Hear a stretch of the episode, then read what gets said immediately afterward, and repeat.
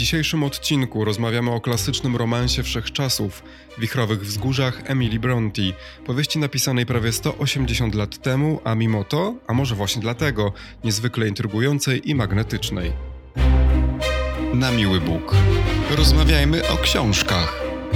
Klasyczne brzmienie.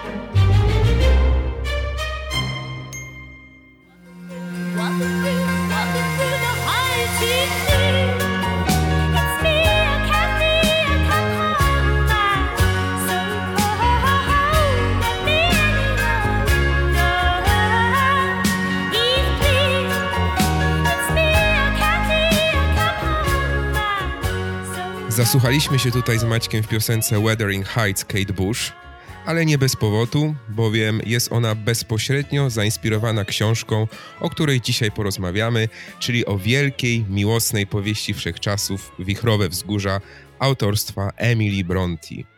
Witajcie więc w nowym odcinku podcastu Na Miły Bóg, który będzie kolejną odsłoną cyklu Klasyczne Brzmienie.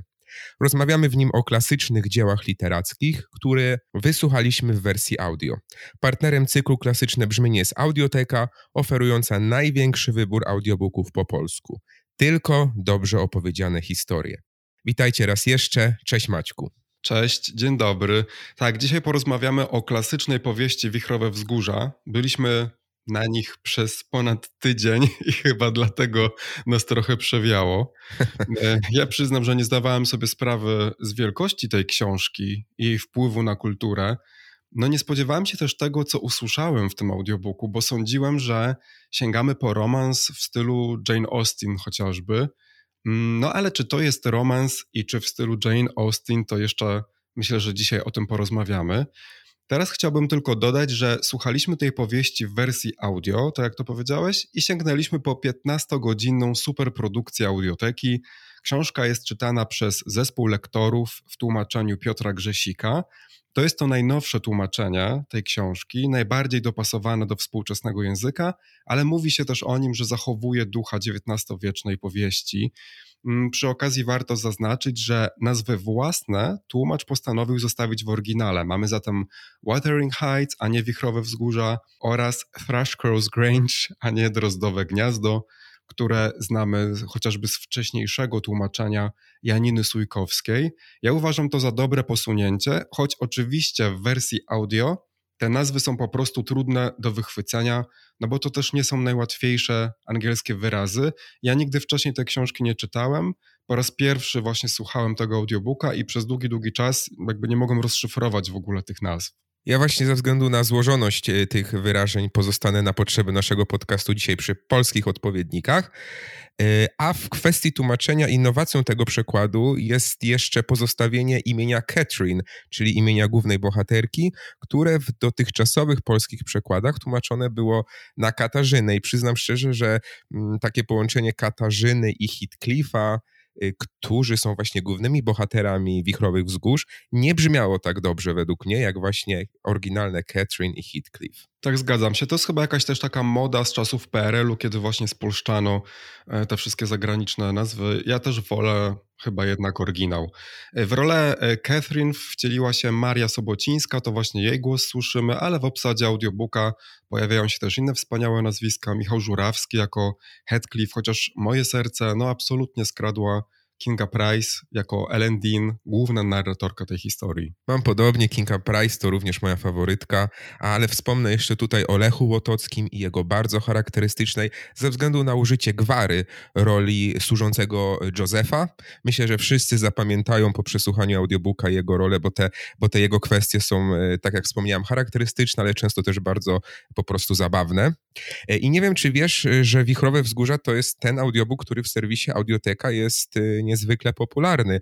Znalazł się bowiem w top 10 najchętniej słuchanych pozycji w roku 2022 i jakoś tym nie jestem szczególnie też zaskoczony, bo to jest ta superprodukcja, która ma te wszystkie atuty tego pojęcia, tego się świetnie słucha, robi wrażenie, więc nie dziwota, że ludzie chcą tego słuchać i tłumnie to robią. No to skoro jesteśmy przy listach przebojów, to ja mogę mm, jeszcze dodać, że według brytyjskich czytelniczek i czytelników Wichrowe Wzgórza są najlepszym romansem literatury angielskiej. Na drugim miejscu znalazła się Duma i Uprzedzenie Jane Austen, a dopiero na trzecim Romeo i Julia Szekspira. E, no ale czy to jest właśnie romans, to ja powtórzę, jeszcze będę chciał dzisiaj o tym pomówić. No to zanim skupimy się, czy jest to rzeczywiście romans, czy może antyromans, i zanim skupimy się na bohaterach Wichrowych Wzgórz, to proponowałbym, abyśmy wspomnieli o samej autorce Emily Bronte, której właśnie życie było i, i fascynujące, i tragiczne, i w wielu aspektach też przypominało losy bohaterów Wichrowych Wzgórz. Takie mam przynajmniej odczucia, kiedy e, czytałem jej e, biografię, tą dostępną w sieci. E, weźmy chociaż ten fakt podstawowy, że Emily Bronte żyła w niemal analogicznych czasach i miejscu, w których egzystowali jej bohaterowie. Miała też liczne rodzeństwo, które niestety stopniowo umierało w bardzo młodych latach ze względu na ciężkie warunki życia. I mam tutaj na myśli zarówno chłodny klimat, jak i brak znanego nam dzisiaj dostępu, czy to do ogrzewania, czy to do medycyny, oczywiście. I te czynniki również wpływały na, na śmiertelność bohaterów książki Wichrowe Wzgórza. E, Emilii, ale i część jej rodzeństwa odnajdywali swoją pasję w literaturze i to już w zasadzie od najmłodszych lat. Emily wraz ze swoimi dwiema siostrami wydała mm, początkowo jeszcze przed wichrowymi wzgórzami e, zbiór poezji, w których wszystkie trzy autorki funkcjonowały pod męskimi nazwiskami, co w tamtych czasach miało zapewnić pewnie większe uznanie wśród odbiorców, wśród krytyki, ale też e, zainteresowanie samą, e, samą tą pozycją. Podobnie było również i z wichrowymi wzgórzami, które także wydane były pod nazwiskiem męskim, konkretnie było to nazwisko Alice Bell. E, co ciekawe, powieść Wichrowe Wzgórza początkowo spotkała się z odrzuceniem ówczesnej krytyki. Według niej była zbyt brutalna i amoralna i trudno się dziwić, bo ona rzeczywiście swoją treścią godzi w takie wiktoriańskie, ułożone życie. E, po roku od jej wydania, siostra Emily, Charlotte Bronte, która również była pisarką i wydała w tym samym czasie e, popularną powieść Dziwne losy Jane Eyre, postanowiła e, zdradzić tożsamość sióstr i poszła do wydawnictwa, podając właśnie w tamtych e, kręgach prawdziwe nazwiska autorek obu powieści. Emily nie była z tego zadowolona, bo była też osobą skrytą. Generalnie miała o to do siostry żal. Dodając jeszcze fakt, iż powieść była krytykowana w początkowych latach jej funkcjonowania w, w, wśród odbiorców, to doszło ostatecznie do ochłodzenia relacji siostrzanych. Rok po wydaniu Wichrowych Wzgórz Emily Bronte e, zmarła po tym, jak złapała infekcję na pogrzebie swojego brata. Tutaj widać też tą zależność, że, że, że te infekcje, drobne infekcje dziesiątkowały młodych ludzi e, w tamtych czasach. To też ma swoje piętno w samej powieści, jest to bardzo zauważalne.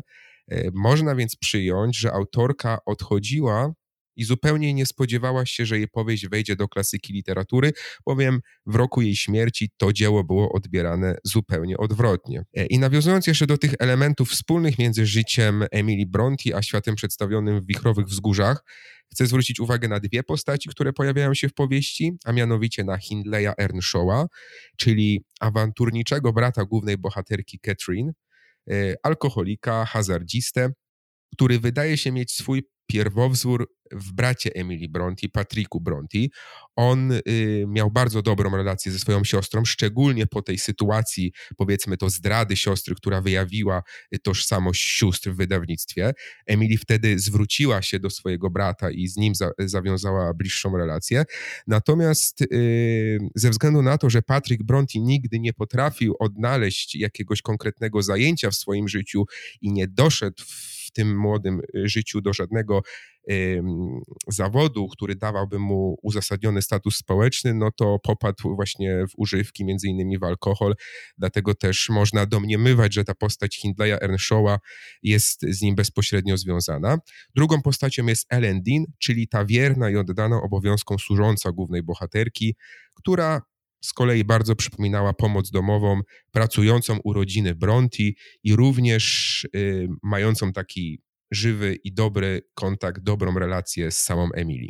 To może jeszcze jako ciekawostkę dodajmy, to też w wielu miejscach się pojawia, gdy czytamy um, o tej powieści, o tej autorce, że według niektórych badaczy wszystkie te książki podpisywane nazwiskiem Bronte zostały napisane przez właśnie najstarszą z sióstr, Charlotte, która podpisywała je ponoć e, imionami sióstr dlatego, aby zapewnić im świetlaną przyszłość. Gdzieś nawet mi przemknęło, że niektóre książki, a przynajmniej właśnie Wichrowe Wzgórza, napisał brat Emily, ale to mi się wydaje mało prawdopodobne i tutaj genezy tej plotki upatruję w tym, że niektórzy po prostu nie wierzą, że e, taka dziewczyna jak Emily, słodka ułożona, mogła napisać i mogła stworzyć właśnie taką e, książkę, ale oczywiście, że mogła, czemu nie. E, no nie do końca jest to wszystko jasne, bo, bo i czasy są odległe. Powstało natomiast kilka książek o Emily Bronte, również biografii, więc można na temat tej autorki przeczytać całkiem sporo. Jest również film Emily z września ubiegłego roku, nie mylić z Emily w Paryżu. E, I to jest film, do którego muzykę stworzył Abel Korzeniowski. Ja jestem olbrzymim fanem tego kompozytora i na pewno po ten film sięgnę. Nawet nie wiedziałem, że ten film się ukazał, dowiedziałem się to dopiero przy okazji mm, szukania właśnie różnych materiałów, linków dotyczących tej powieści. E, no dobrze, ale to wróćmy w takim razie na Wichrowe Wzgórza. Okej, okay, no to pozostając w aurze tajemnicy, y, wracamy na Wichrowe Wzgórza. Mm, Wichrowe Wzgórza jako powieść są przykładem powieści gotyckiej czyli takiej, w której świat e, jest właśnie upiorny, mroczny, narracja skupia się na tajemnicy, która też przenika e, życie bohaterów. Ta, te historie gotyckie roją się od śmierci, chorób, obłąkania i to w wichrowych wzgórzach jest, naprawdę tego nie brakuje. Ale to jest też historia, gdzie pojawiają się istoty pozagrobowe i one nawiedzają żyjących bohaterów. I teraz wyobraźcie sobie powieść gotycką, właśnie taką powieść gotycką, która jest w wersji słuchowiska, wzbogacona o dźwięki, szum wiatru, szczekanie psów, skrzypiące wrota, ale i o fortepianową, przenikającą muzykę. I taki właśnie klimat mamy w tym słuchowisku, czyli niedaleko temu do bardzo zaawansowanego dreszczowca. No właśnie, a nie wiem, czy zwróciłeś uwagę na taki diaboliczny dźwięk pomiędzy rozdziałami.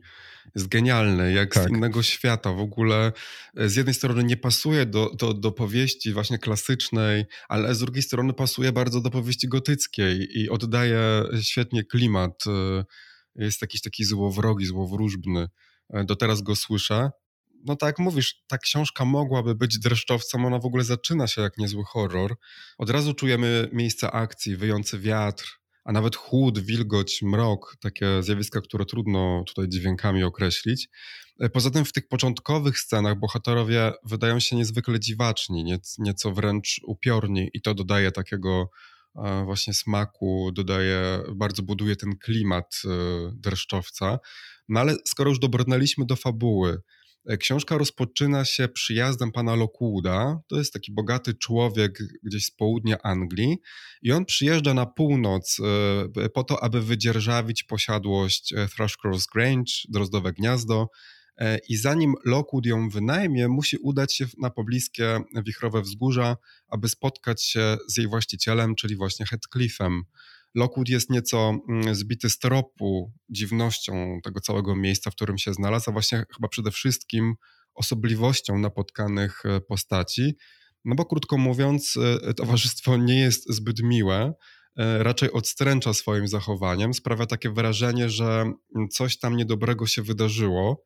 Najemca oczekiwał, tak sądzę, no bogatych ziemian, bo pamiętajmy, że e, akcja dzieje się głównie w XVIII e, wieku, w XVIII-wiecznej Anglii, no więc mamy wciąż do czynienia z mocno zakorzenioną klasowością, a tymczasem e, gospodarze są albo sprawiają takie wrażenie, że są pozbawieni manier, mówią niedbale, są po prostu niegrzeczni, nawet nie noszą ubrań charakterystycznych dla, dla swojej klasy. Tam e, Lockwood opisuje właśnie między innymi Hindleya, który wydaje mu się właśnie być częścią tej rodziny, a, a wygląda po prostu jak jakiś parobek. E, wszyscy wydają się doprawdy dziwni i tak dalej, i tak dalej. No ale z powodu złej pogody gość zatrzymuje się na noc e, w, w tej posiadłości, zostaje mu przydzielony pokój, w którym zresztą kiedyś musiała mieszkać dziewczyna o imieniu Catherine, bo Lockwood znajduje gdzieś tam jej imię wypisane bodajże na ścianie, już nie pamiętam, nawet jakieś zapisane kartki i tak dalej.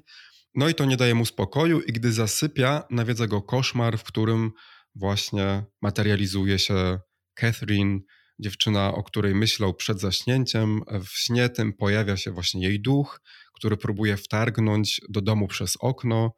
Y, no i o poranku Lockwood prosi gosposię Ellen Dean, właśnie w tej roli przypomnę, świetna Kinga Price, aby opowiedziała mu historię całej tej rodziny. No i tak rozpoczyna się ta fantastycznie skonstruowana opowieść. Tak, to jest ta historia, która opowiada Ellen Dean i w zasadzie są to dzieje kolejnych pokoleń rodziny Earnshaw, czyli rodziny, która zamieszkiwała wichrowe wzgórza, której najważniejszą przedstawicielką jest właśnie Catherine oraz, y, jak się później okazuje, przygarnięty z ulicy przybrany brat Heathcliff.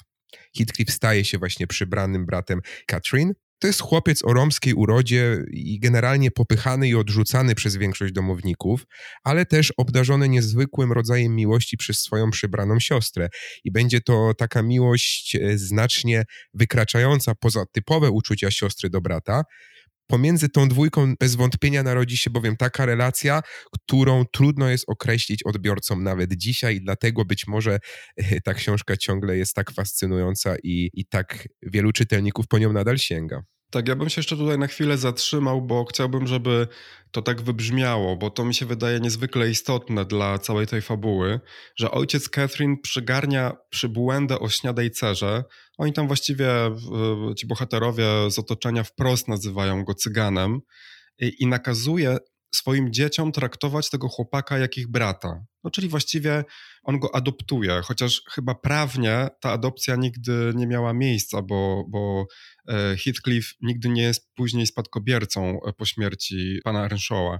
W każdym razie Heathcliff ma być jednym z Earnshawów i o ile, tak jak mówisz, Catherine faktycznie go pokocha z czasem, o tyle Hindley, czyli ich brat, on właściwie maltretuje Heathcliffa i nieustannie, nieustannie przypomina mu o jego niższym pochodzeniu. I dlatego chcę to podkreślić, bo to wydaje mi się, że będzie miało bardzo poważne konsekwencje w przyszłości i dla dalszej części tej fabuły.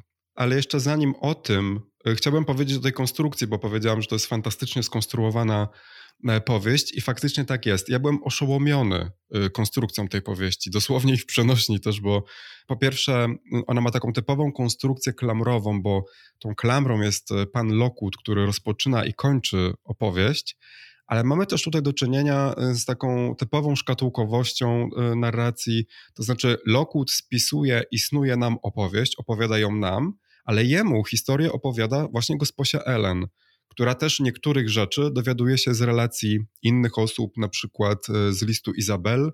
Czasami opowiada też sam Heathcliff, czasami Kathy, która jest córką Catherine. E, mamy więc kilku narratorów, którzy opowiadają sobie historię w sposób piętrowy. I już w pierwszych sześciu rozdziałach stykamy się właściwie z trzema opowiadaczami. Do tego jest mnogość postaci, sporo angielskich nazwisk, dwie rodziny, podobieństwo imion, ja długo nie wiedziałem, co tam się dzieje i właściwie z kim mam do czynienia. I dlatego właśnie mówię, że też dosłownie byłem e, oszołomiony e, tą konstrukcją. I też myślę sobie, że właśnie przy tego typu narracjach mm, swoją przewagę pokazują słuchowiska, czyli właśnie audiobooki z podziałem na role. Bo ja na przykład nie wyobrażam sobie słuchać tego typu książki e, czytanej na przykład przez jednego lektora czy lektorkę nie bylibyśmy w stanie rozpoznać, kto w danej chwili opowiada. I też wydaje mi się też fajne to, że, że postawiono na znane głosy i takie, które nie są do siebie podobne, bo to od razu pozwala się zorientować, kto co mówi, i też pozwala się zorientować, że zmienia się osoba właśnie stojąca e, opowieść. Natomiast narracyjnie ta książka przypomina mi bardzo powieści współczesne, bo ona została, a została napisana no prawie 180 lat temu. E, a z kolei jest to historia prezentowana przez kilka osób z zupełnie różnej perspektywy. No i przede wszystkim stosowane są tutaj narracje pierwszoosobowe, a więc też nie wiemy, czy te postaci mówią całą prawdę, albo na przykład, czy zapamiętały wydarzenia tak, jak miały one miejsce. To są przecież zagadnienia, o których bardzo często też w tym podcaście mówimy, ale też takie zagadnienia poruszane często we współczesnej e, literaturze, w książkach z ostatnich kilkudziesięciu lat. No ja myślę, że to są właśnie te elementy, które pozwoliły e, tej lekturze ciągle żyć, nawet wśród obecnych badaczy literatury i, i czytelników i czytelniczek. Ta książka nie trąci tą przysłowiową myszką, dlatego jest tak fascynująca i, i na nas też przecież zrobiła wrażenie. No to jest e, fantastyczna rekomendacja dla wichrowych wzgórz, ale wspomniałeś też na początku o tym, że masz pewne wątpliwości, czy to jest typowy romans i ja bym chciał się teraz na tym troszkę skupić, bo mówi się rzeczywiście o wichrowych wzgórzach jako o romansie wszechczasów, ale nie jest to historia z happy endem, e, a samą miłość Heathcliffa i Catherine określiłbym jako wyjątkowo destrukcyjną. E, I cała ta ich historia pokazuje w zasadzie, jak niedaleko stoją od siebie te dwa najpotężniejsze ludzkie uczucia, czyli miłość i nienawiść. Nie da się natomiast ukryć, że to, co było e, pomiędzy tą dwójką bohaterów y, było relacją wyjątkową e, i ona trwała w zasadzie od dzieciństwa. E, ten przygarnięty mm, z ulicy, niepewny siebie Heathcliff otrzymał, tak jak już wspomnieliśmy, od swojej przybranej siostry ten największy dar, czyli szczerą, e, opiekuńczą miłość. I, I Catherine była wtedy jedyną osobą, i tak w zasadzie zostało już na kolejne lata, jedyną osobą, która dzieliła z nim e, i zainteresowania, mieli podobne charaktery, spędzali ze sobą dużo czasu, dbali o swoje dobro nawzajem. Narodziła się więc między nimi najpierw przyjaźń, potem ona poszła też w stronę namiętności, no i potem też zaczęła przybierać trochę bardziej wątpliwe, powiedziałbym, e, uczucia, wątpliwe elementy relacji, takie jak współuzależnienie. I myślę sobie, kiedy poszło coś między nimi nie tak, bo ewidentnie poszło, skoro ta, ta powieść kończy się tak, jak się kończy. I wskazałbym tutaj chyba na fakt, że oni oboje zaczęli od pewnego momentu siebie rozczarowywać, a to związane było według mnie bezpośrednio z realiami tamtych czasów i z tą klasowością, o której też wspominałeś, która wtedy funkcjonowała w najlepsze ta różnica pochodzenia pomiędzy dwójką bohaterów była tutaj według mnie znacząca. Ona doprowadza do takiego, rozwiąz do takiego rozwiązania, iż ten pomiatany ciągle i pełniący rolę służącego Heathcliff, nie mogąc w zasadzie rozwinąć swojego potencjału społecznego, intelektualnego, decyduje się wyjechać z wichrowych wzgórz i tak yy, w zasadzie pozostawia Catherine samą, bez żadnego uprzedzenia, bez żadnej poważnej rozmowy, dlaczego to robi. Y, owszem, on po czasie wraca, ale wtedy ona jest już żoną bogatego pana Lintona z Drozdowego Gniazda. I ten wybór Catherine, który, która nigdy, można powiedzieć, nie zdecydowała się przełamać konwenansów społecznych i nie zdecydowała się poślubić miłości swojego życia, czyli Heathcliffa, który był właśnie społecznie niżej od niej samej, był dla Heathcliffa takim ostatecznym ciosem w serce. Wtedy też postanowił on niszczyć wszystko, co jest częścią nowego świata Catherine i wtedy można powiedzieć, że ta miłość zaczyna zamieniać się w nienawiść i, i ta nienawiść ze strony Heathcliffa trwa przez długie lata, w zasadzie aż do śmierci Catherine i nawet po niej. Heathcliff na łożu śmierci Catherine mówi do niej nie mogły nas rozdzielić ani nędza, ani poniżenie, ani śmierć, ani żadna siła boska czy szatańska. Tyś to uczyniła z własnej woli. Obyś przebudziła się w męczarniach, o jedno będę się modlił, póki mi język nie zesztywnieje. Catherine Earnshaw, obyś nie zaznała spoczynku tak długo, jak ja żyję. Powiedziałaś, że cię zabiłem, stań się więc nawiedzającym mnie upiorem. Ja wiem, że upiory chodzą po ziemi, pozostań przy mnie na zawsze, doprowadź mnie do obłędu, tylko nie zostawiaj mnie samego w tej otchłani, gdzie nie mogę cię znaleźć. Tutaj widać te bardzo toksyczne uzależnienie tych, tej dwójki od siebie nawzajem. Tak, ta scena, którą przywołujesz, no, jest niezwykle ważna i kultowa, bo ja ją też trochę tak odczytuję, że umierająca Catherine próbu próbuje się właściwie rozgrzeszyć i to sama. To znaczy ona oskarża niedoszłego kochanka, no, że to z jego winy ich miłość umarła, a wraz ze śmiercią tej miłości umiera teraz Catherine. E, jest też taka inna podobna w wymowie scena, gdy Heathcliff wraca po kilku latach na wichrowe wzgórza i zostaje Catherine zamężną i wówczas ona także próbuje zrzucić winę na niego i mówi wtedy, wykrzykuje takie zdanie, że jak śmiałeś mnie zostawić, jak mogłeś. Tymczasem no to był przecież właściwie jej wybór i to całkowicie. E, ona właśnie właściwie uległa konwenansom, mimo że serce podpowiadało jej zupełnie coś innego, a przecież też wiemy z tej powieści, że serce podpowiadało jej to, że ona i Heathcliff to ta sama dusza. Ona mówi to też e, w trakcie takiej e, pięknej i kolejnej kultowej sceny, gdy rozmawia właśnie z gosposią Ellen, a Heathcliff e, podsłuchuje i, i Catherine nie wie, że Heathcliff wszystko słyszy. Ona tam wtedy wyznaje mu miłość, y, mówi, że ona i on to właściwie ta sama osoba, ale jednocześnie przyznaje, że chce jednak wyjść za Edgara, który zapewni jej bogactwo i to, że ona będzie wówczas jedną z takich największych pań na Włościach i tak dalej.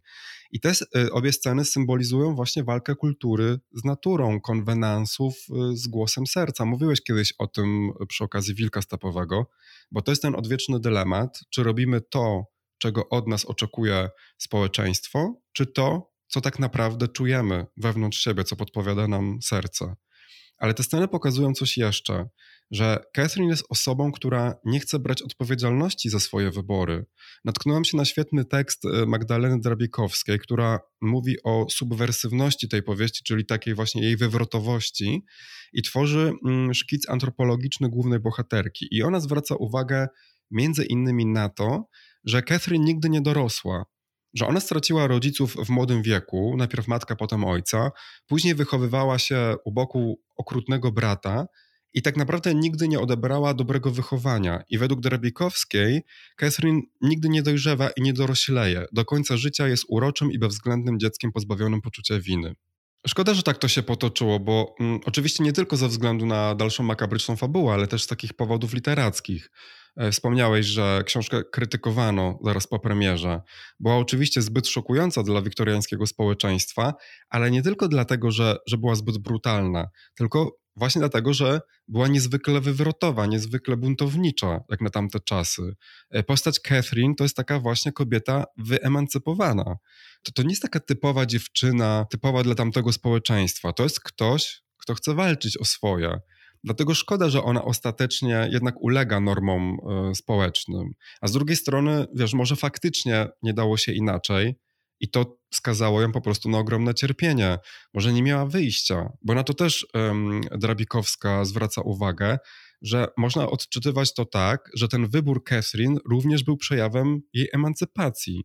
E, bo gdy ona odwiedza w, tam w wyniku wypadku, e, zostaje w, w tej posiadłości e, Thrushcross Grange, rozdrowym gnieździe, ona sobie nagle zdaje sprawę z, z, istnienia wysokiej kultury ziemiańskiej. Nagle zdaje sobie sprawę z tego, że istnieje coś lepszego niż ten dom, w którym ona mieszkała. I to ma dwie konsekwencje. Po pierwsze, Catherine nagle chce być częścią tego świata, no więc ujawniają się jej aspiracje, i właśnie w tym przypadku to jest um, ten potencjał emancypacyjny. Ona po prostu chce czegoś lepszego. Nie zgadza się na tą przypisaną jej rolę. Chce iść do góry.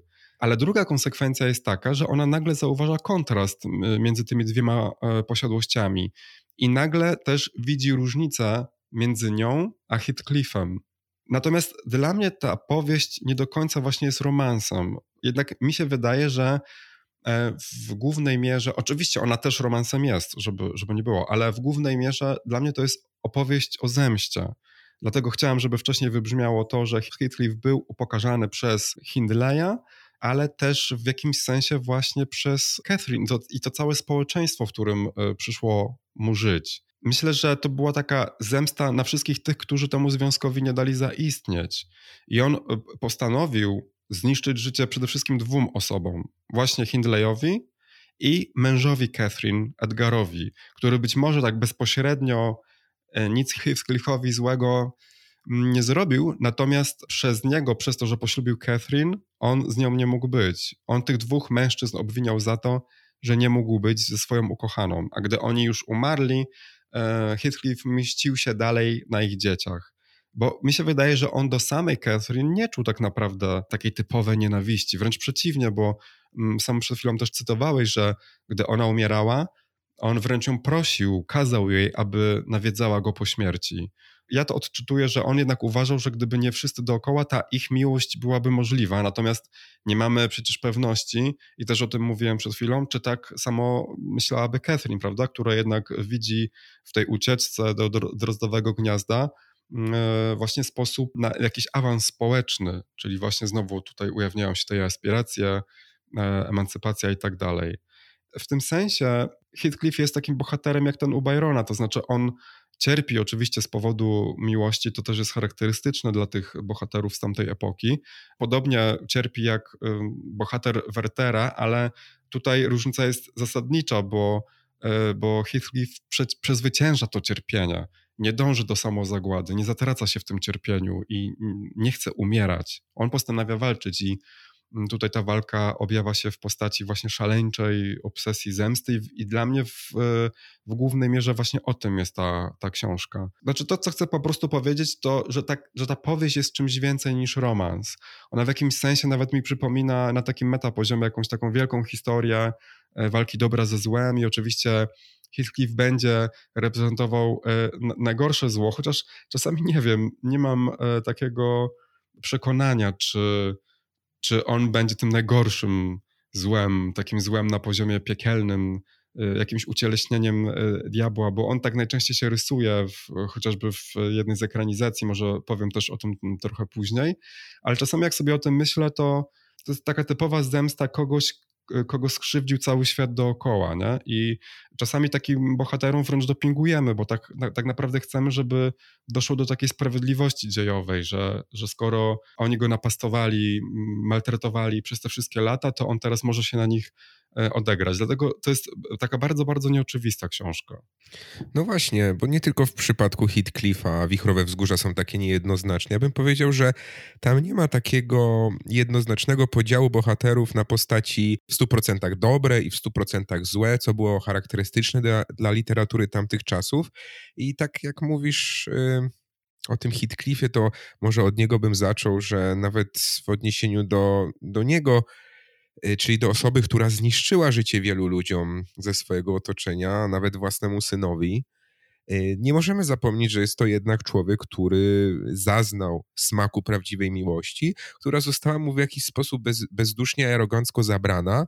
I, I tak jak wspomniałeś, my mu kibicujemy, bo on jest takim symbolem walki o to najważniejsze z ludzkich uczuć, czyli o miłość, a takich ludzi zawsze dopingujemy, nawet jeśli robią przez to y, w jakimś w jakimś zatraceniu, robią przez to złe e, i destrukcyjne rzeczy. Więc e, myślę, że do dzisiaj e, analitycy literatury nie potrafią jednoznacznie sklasyfikować Heathcliffa. Ale tak samo Catherine, która przecież prezentowała wiele szlachetnych cech. Od samego dzieciństwa, takich jak empatia, oddanie, to właśnie w, w stosunku do adoptowanego brata, czy zabranego z ulicy w zasadzie brata, prezentowała szlachetne cechy, ale finalnie y, nie potrafiła uznać miłości jako tej wartości, dla której warto poświęcić swoje y, uprzywilejowanie społeczne. I takich postaci wielowymiarowych w tej książce jest więcej. Bardzo się cieszę, że, że tak to zostało poprowadzone i napisane. Jeszcze jest na przykład Herton Earnshaw, syn brata y, Catherine, wychowywany przez Heathcliffa z powodu śmierci jego ojca, e, wychowywany w sposób bardzo brutalny, wyrósł na agresywnego młodzieńca, jednak w pewnym momencie odnajduje pewne ukojenie w edukacji i dla niej próbuje porzucić te swoje brutalne, oschłe przyzwyczajenia i złe maniery.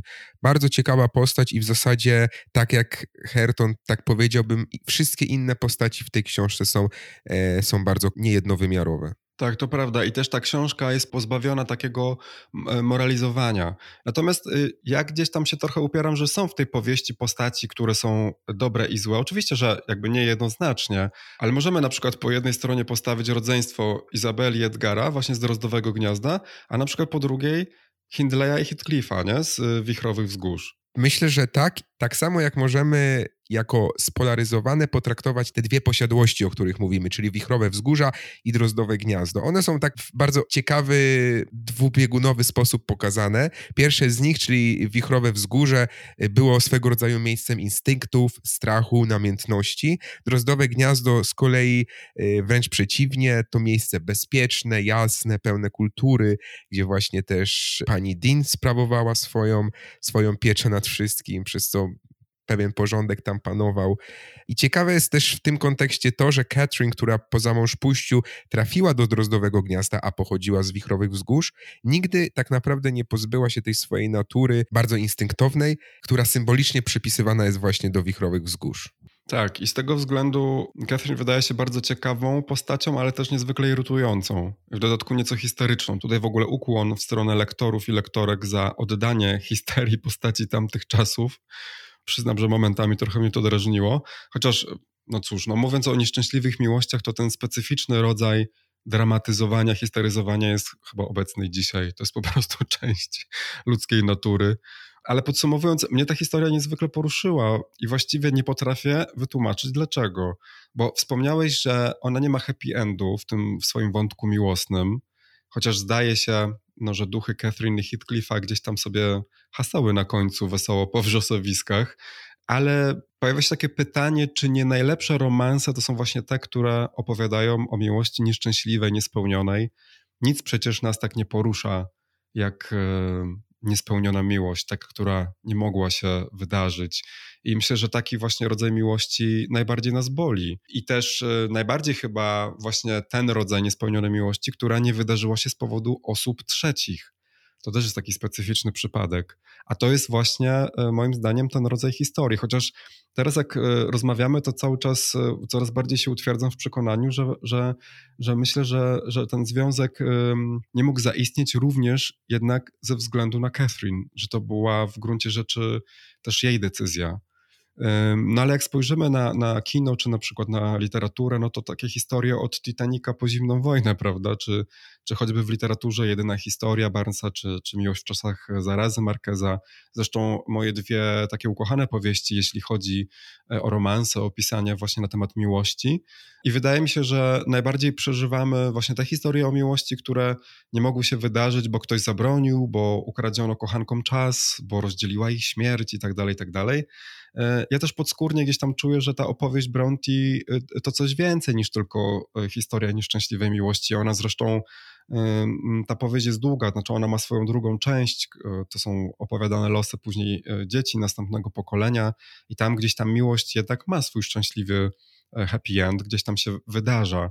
Ja też dotarłem do bardzo ciekawego posłowia tłumacza Piotra Grzesika. Przypomnę, że właśnie tego tłumaczenia słuchaliśmy i on stwierdza w tym posłowiu, że ta powieść to tak, oczywiście romans, e, podobnie jak do pewnego stopnia horror, powieść społeczna, satyra religijna i tak dalej, ale Grzesik pisze tak – Niemniej ponad, a może raczej pod tym wszystkim, ukryta jest warstwa mityczno-kosmiczna. I później dalej pisze: W odczytywaniu wichrowych wzgórz możliwa jest o wiele szersza perspektywa niż jest to w przypadku wielu utworów należących do tak zwanego światowego kanonu, co w moim mniemaniu stanowi o sile tej książki, która w jakiś sposób oddziałuje nawet na tych, którzy zupełnie tej szerszej perspektywy ani nie rozumieją, ani nawet nie dostrzegają. Niemniej przyciąga ich ona nieodparcie, bo właśnie na tym polega kosmiczna siła mitu, że działa on na nas zupełnie bezpośrednio. W tym posłowie Grzesik właśnie odwołuje się do tego, że ta książka jest e, pewną interpretacją mitu, stara się wyjaśnić, jak on ją interpretuje, to jest niezmiernie ciekawe. I tak, i mnie ta książka właśnie niezwykle przyciąga, a jednocześnie nie do końca rozumiem, Dlaczego tak się dzieje? Myślę, że muszę to posłowie jeszcze kilka razy przeczytać, bo, bo wydaje mi się, że, że jestem przekonany o tym, że Grzesik właśnie o tym pisze i to stara się wyjaśnić. Właśnie to, czego ja jeszcze nie rozumiem. Być może potrzebuję trochę więcej czasu. Na koniec dodam, że po wysłuchaniu tego audiobooka w audiotece, ja też obejrzałem sobie dwie ekranizacje tej powieści. Tę z 92 roku z Juliette Binoche i Ralphem Fiennesem. I to jest taka ekranizacja, powiedziałbym, jeden do jeden E, wiem, że Wichrowe Wzgórza były, nie wiem czy nadal są, na liście lektur uzupełniających, więc to jest taka właśnie ekranizacja, że jak ci się nie chce czytać książki, to oglądasz film. E, a później e, druga z 2011 w reżyserii Andrei Arnold i to jest taka adaptacja artystyczna, powiedziałbym, próbująca zrobić z tym tekstem coś nowego. E, jest świetna praca kamery, e, bardzo, bardzo ciekawa i też reżyserka wybiera sobie konkretny wątek, nad którym pracuje. I tutaj taka też właśnie ciekawostka, że, że reżyserka zaproponowała rolę Heathcliffa aktorowi czarnoskóremu, a więc zastąpiła problem klasowości rasizmem i na pewno jest to też takie bardziej współczesne odczytanie tej powieści. No a później właśnie słuchałem Kate Bush, E, no i to był taki wspaniały tydzień właśnie na Wichrowych Wzgórzach. Ja wszystkim w ogóle polecam taką kolejność. Audiobook, później te dwie ekranizacje, jeszcze gdzieś e, w tak zwanym międzyczasie e, piosenkę Kate Bush, która w ogóle nawet e, jakoś nie zanotowałem tego, ale to był jej debiut. I chyba do dzisiaj to jest jej najlepiej sprzedający się singiel. No i tak, tak wyglądały nasze wichrowe wzgórza. Jeśli czytaliście, czytałyście tę powieść, to też zapraszamy na nasz Instagram. Podzielcie się swoimi komentarzami, bo ja też myślę, że to jest taka książka, która właśnie powoduje mnogość interpretacji. Bardzo mnie ciekawi, co e, myślicie na jej temat. Tak, zapraszamy na nasze media społecznościowe. Przypominamy, że partnerem cyklu Klasyczne Brzmienie jest Audioteka, oferująca największy wybór audiobooków po polsku, tylko dobrze opowiedziane historie. Słyszymy się za dwa tygodnie. Do usłyszenia. Dziękuję bardzo, do usłyszenia. Na miły Bóg. Rozmawiajmy o książkach. Klasyczne brzmienie.